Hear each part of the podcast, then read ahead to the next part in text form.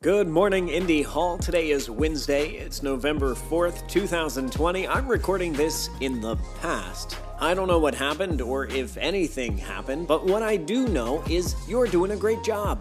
That's right, you are. Today, something useful is simply a reminder for you to RSVP to Friday's Open Hall at Home. Join us all day long for free community events. It's going to be a great time and probably a necessary social occasion. Come with us, get some work done, hang out with people, have a happy hour. It's going to be a great day on Friday, I promise. Now, something a little less useful.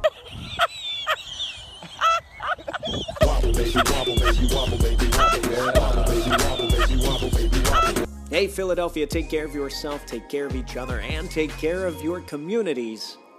I'll see you online.